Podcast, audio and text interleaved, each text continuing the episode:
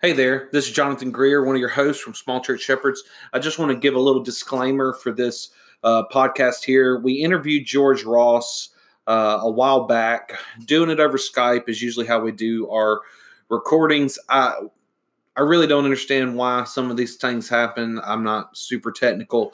Uh, this does to the best of my abilities just to get these podcasts published. Um, but for some reason, we lost about 10 or 15 minutes of his conversation just did not record on Skype, and so the the episode is going to end kind of bluntly.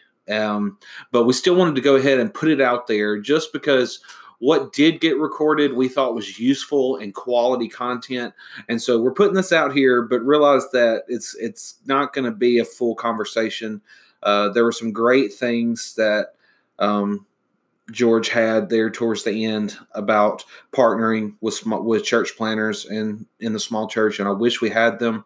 Um, but this is just kind of the way things happen sometimes when we're working with what we have.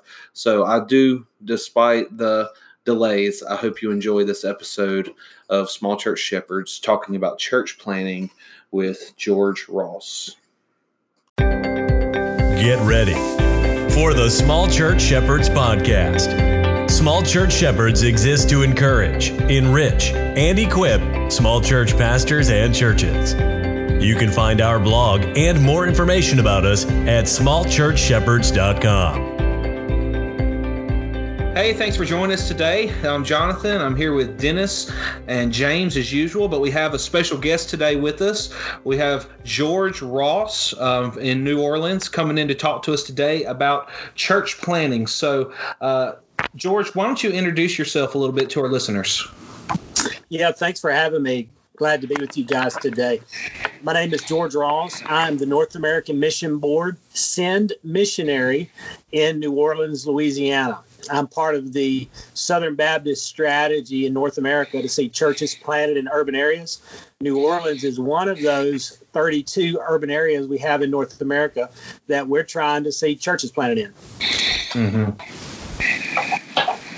Okay, uh, George, this is Dennis, and it's good to hear from you, brother.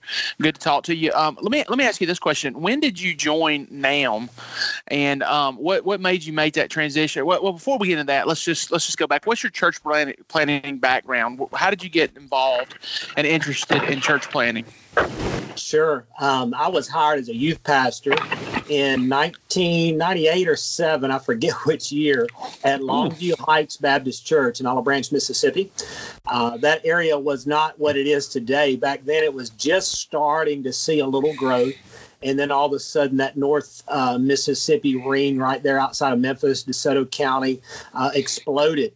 And the church that I was at as a youth pastor for um, right at eight years, that church experienced significant growth. And one of the things that they wanted to do was to plant churches. They couldn't keep up with the growth that was happening at the church. They didn't want yeah. to just continue to build buildings. So that church started planting churches. They planted their church in Hernando, Mississippi, and from from there, I actually left the student ministry there and they sent me out to help the church plant in Hernando. And mm-hmm. the church plant in Hernando sent me to plant a church in Senatobia, Mississippi. So Hernando is about 10 miles south of Olive Branch, and then um, Senatobia is probably you know 12 miles south of Hernando. So we started planting churches and began to uh, see what God was doing through that. Uh, God blessed those efforts in church planting. So I served at Life Point Church in Senatobia for nine years, and during that time we started a church planting network, and that church planting network is called the One Eight Church Planting Network, uh, with some pastors from North Mississippi, and I got connected to the North American Mission Board through that journey. I certainly wasn't looking to leave Life Point. I, I loved that mm. church; it was a, a great church, and um, you know the Lord, uh, and I felt very clear calling uh, here to New Orleans uh, that we would come be the North American Mission Board missionary to help plant churches here in New Orleans. If you had told me I'd be living in New Orleans 10 years ago, I'd have told you you're crazy. So in, 20, in 2013, we moved from Senatobia uh, to New Orleans and have been here for going on six years. And right. God has just done a great work. We love being here. We love what we do. Thrilled to be here. Exciting uh, days uh, for us.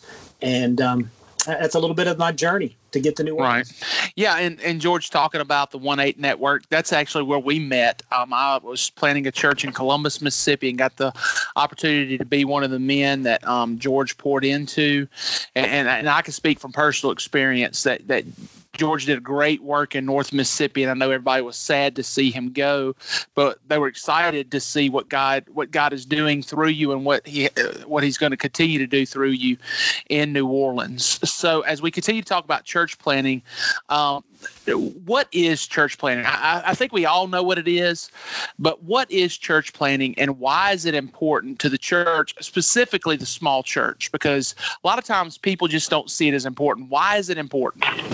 Um, I want to start with the biblical definition of church planting. So, my understanding from Scripture, the best definition for church planting is evangelism that results in new works, new churches. We we see that in the ministry of Paul, first church planting journeys, as they're sent out from the church at Antioch.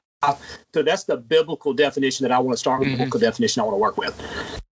And your, your other question was why is it important? Right. Yeah, absolutely. You know, statistically, the church to population ratio just doesn't match. Almost everywhere in our country, uh, we see more population that uh, what we would classify as someone that's not an evangelical, someone that's not placing their faith and trust in Christ alone. And because of that, because of those statistics, that there are people far from Christ, far from God, uh, we believe the best way to engage is through chanting. And there's a great need for church planting. Even thinking of my context here in New Orleans, I'm working with the population of right at 1.2, and only um, 11% of that population would identify as an evangelical. Wow. Somebody that's placing their faith and trust in Christ alone. So there's a great opportunity for church planting when we consider spots all across North America. There's just a high density of people that are in need of hearing the gospel message. Um, so, George, you, that that's great definition of what a church plant is, and and um, what a church plant does, the biblical basis for it. So, so my next question is this: Why should um, small churches that that themselves um, are struggling for members, often struggling to survive. Why should they care about church planting and be involved in church planting?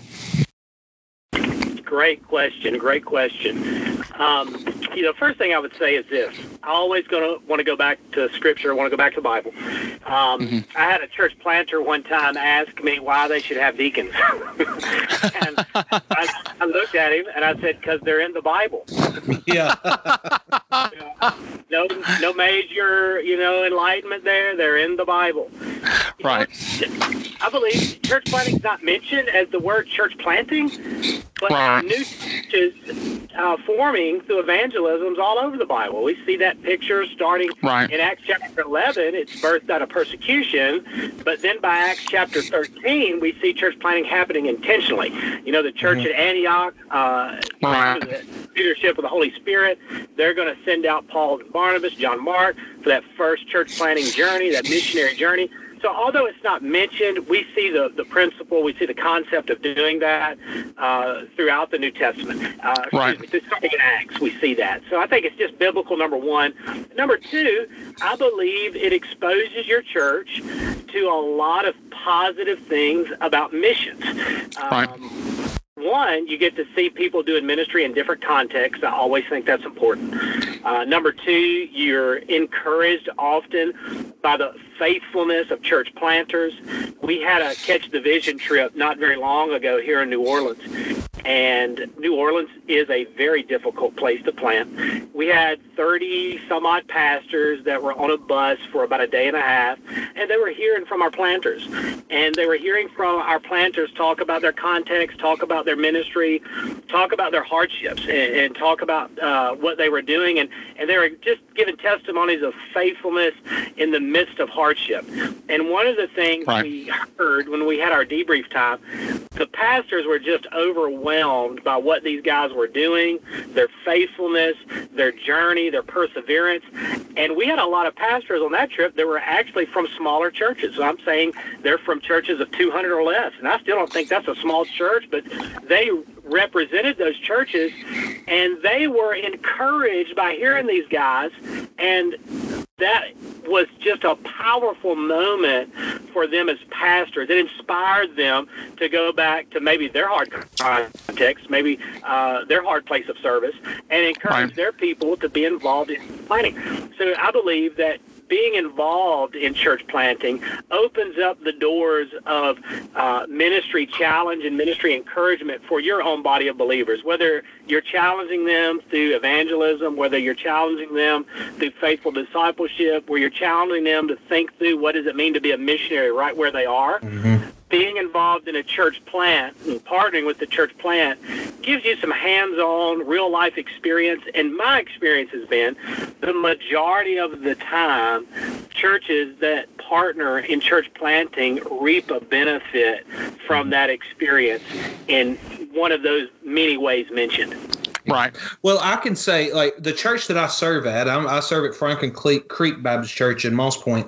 Um, it was a church plant actually in 1968, um, a- and it it's it kind of surprises me in this area of Jackson County, Mississippi, uh, how many of these older churches um, that as far as churches are considered they're actually pretty young but how many of them were church plants? Uh, and but something has happened in the culture of the churches around here to where apparently several decades ago there was this rich culture of church planting that now there are several churches that are established because of church planting but now they seem to have lost that vision.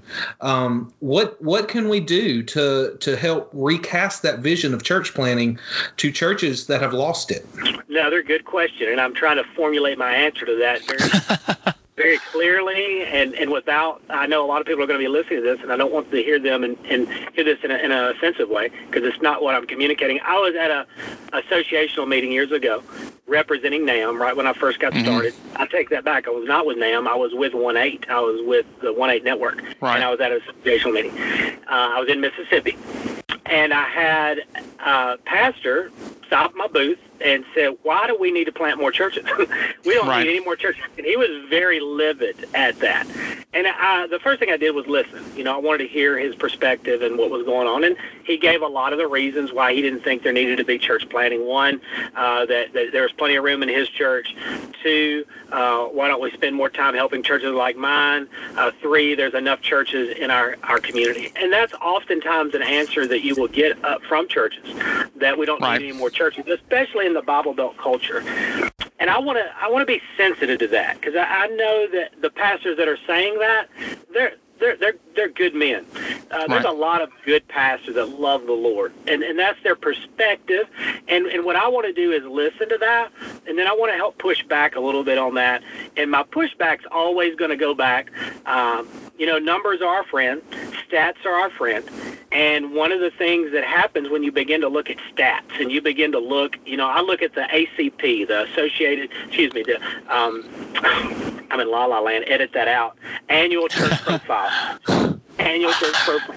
I look at, uh, let me back up on that. So I look at the ACP, uh, the annual church profile. And one of the things for our own area here in New Orleans, when we look at all the Baptist churches, and I think there's a little over a hundred Baptist churches represented in the uh, five parishes that we have down here, it's a lot of churches. Only 2.4% of the population is represented on a Sunday morning in those churches. Mm-hmm. Right. And what we know is that if we filled those churches multiple times this Sunday, number one, there would still be so many more people that needed to hear the good news of Jesus. We wouldn't Right. come close to meeting that need. So when we think about the stats and we think about who's going to church and we think about the number of people that do not know Christ, the numbers just don't add up even when we're in a Bible Belt population Right. and Yeah. we fill up every church. So one of the things I'm always trying to, to push back a little bit, and I want to push back gently, is to challenge them to think through their own context, to think through who's being reached in their own community, to think through the number of people they have in their community, and uh, challenge them to think through, well, don't we want people to hear the gospel? Uh, you know, I believe the gospel is the power of salvation Right. for anyone. Uh, I believe we need to preach that faithfully. We need to proclaim that faithfully. And as we do that in the context of church planting, I firmly believe more people are going to have access to hear that and uh, respond to that and become believers in that. So uh, for me, I want to uh, encourage churches to think through that and to challenge them that there is r- real need for church planting, even when we may not think there is. Right. Yeah. Well, that's great. uh, great response. You know, George, um, one question I have, and this is sort of uh, Sunday, I read a stat that just startled me, and I think it just wanted to see how you think this is affecting church planting. Um, a stat just came out that for the first time, if you took individual religious groups, including different denominations, Protestantism, Catholicism, within the United States, atheism is now the largest single group in America. 24 to 26 percent of Americans identify themselves as atheists. Do you find, with this shift in our culture, do you find more openness to church planting from churches, or do you find that dig your heels in still occurring within churches? There's certainly a lot of digging your heels in still occurring right. in churches. Um, there, there's no doubt in that. But we are living in a, a very post-Christian context. Right. So in that post-Christian context, uh, there, there's there's such a need for right. reaching people that are far from God because there are just so many, and there are right. more and more people identifying as, as other things. One of the stats is that I know I, I, am not familiar with, with what you gave earlier. You know, it may may be, and that's a stunning stat. I am familiar with this. Yeah. I, I heard John Mark Clifton give this every year in our denomination in the Southern Baptist Convention. We have 1,000 churches close their doors or stop. Or yeah. And right. the, best analogy and picture, not analogy, but best illustration picture I, I've heard on this is imagine a, a map of the United States of America in front of you, and imagine a thousand little dots of light all across that map. Right. And each year, uh, a little light goes out.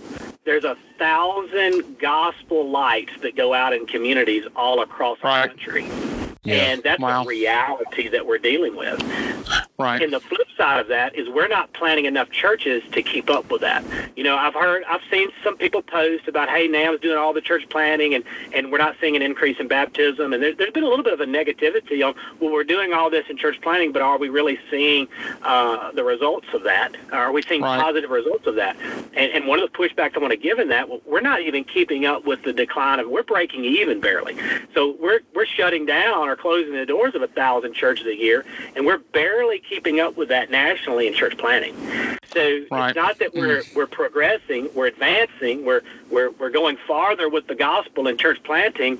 We're just keeping up with the death retention rate at this point in place. Right. Yeah, and that, and that, that is true. And I found the stat. It's actually from the Daily Wire, um, a, a piece by Michael Knowles where he talks about the rise. Twenty three point one percent of the uh, population is atheist, out just edging out Catholicism as the dominant faith. And I just, you know, that just startled wow. me Sunday when I saw that. Um, I, I, was just about to go in church, and it was just startling to me. And I didn't know if you'd seen that stat, but but but I do think we we see that happening. I mean, we see the shift in the culture, and I think that's one of the reasons why we need church planting. And I, you know, I think that's important. Well, let me ask you a couple more questions, and then we'll we'll shift um, and we'll end for the day. One of the things that, that I want to ask, and this is one of the, the the things I've heard people say, is often in small churches they face some of the same budget problems and constraints that small church plants do, or that church plants do.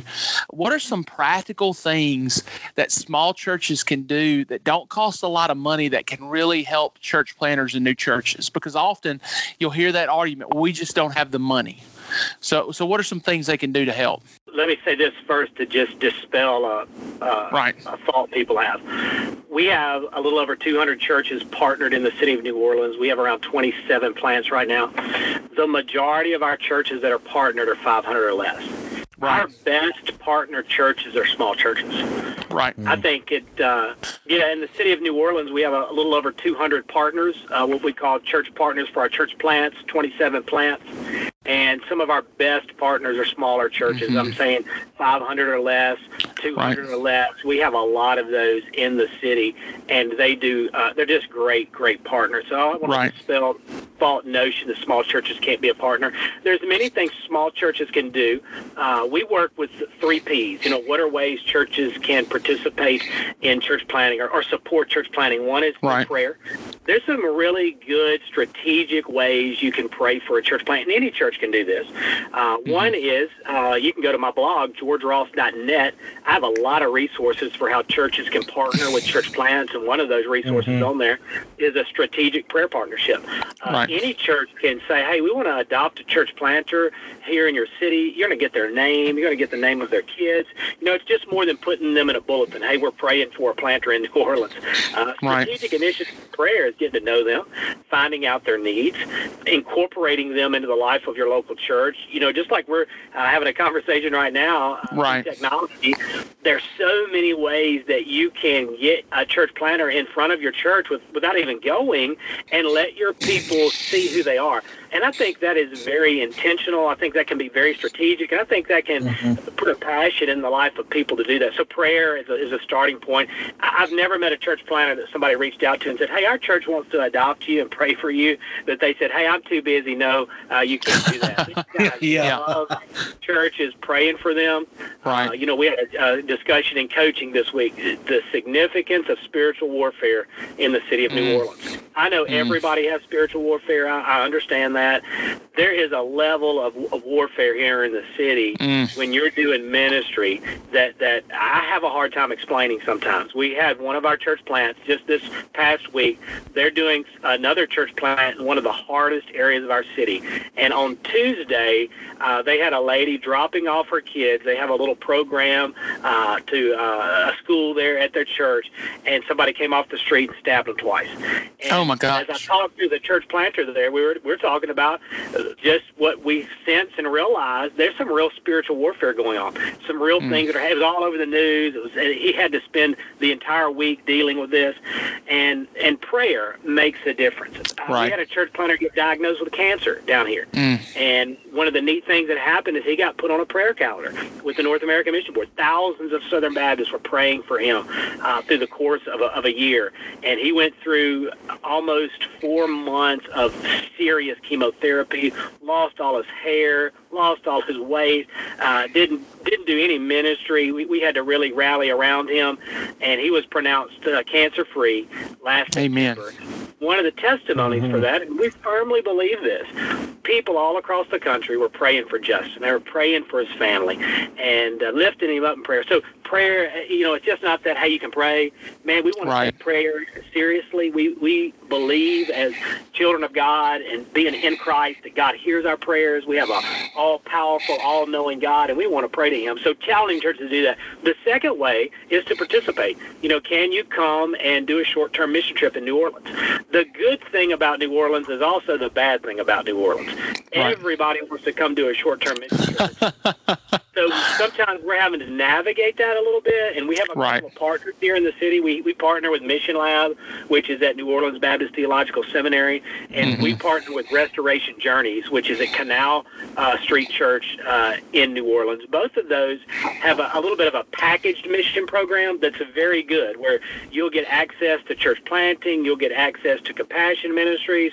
Uh, it's a very powerful experience because your church may not be ready to partner on a level of church planting yet,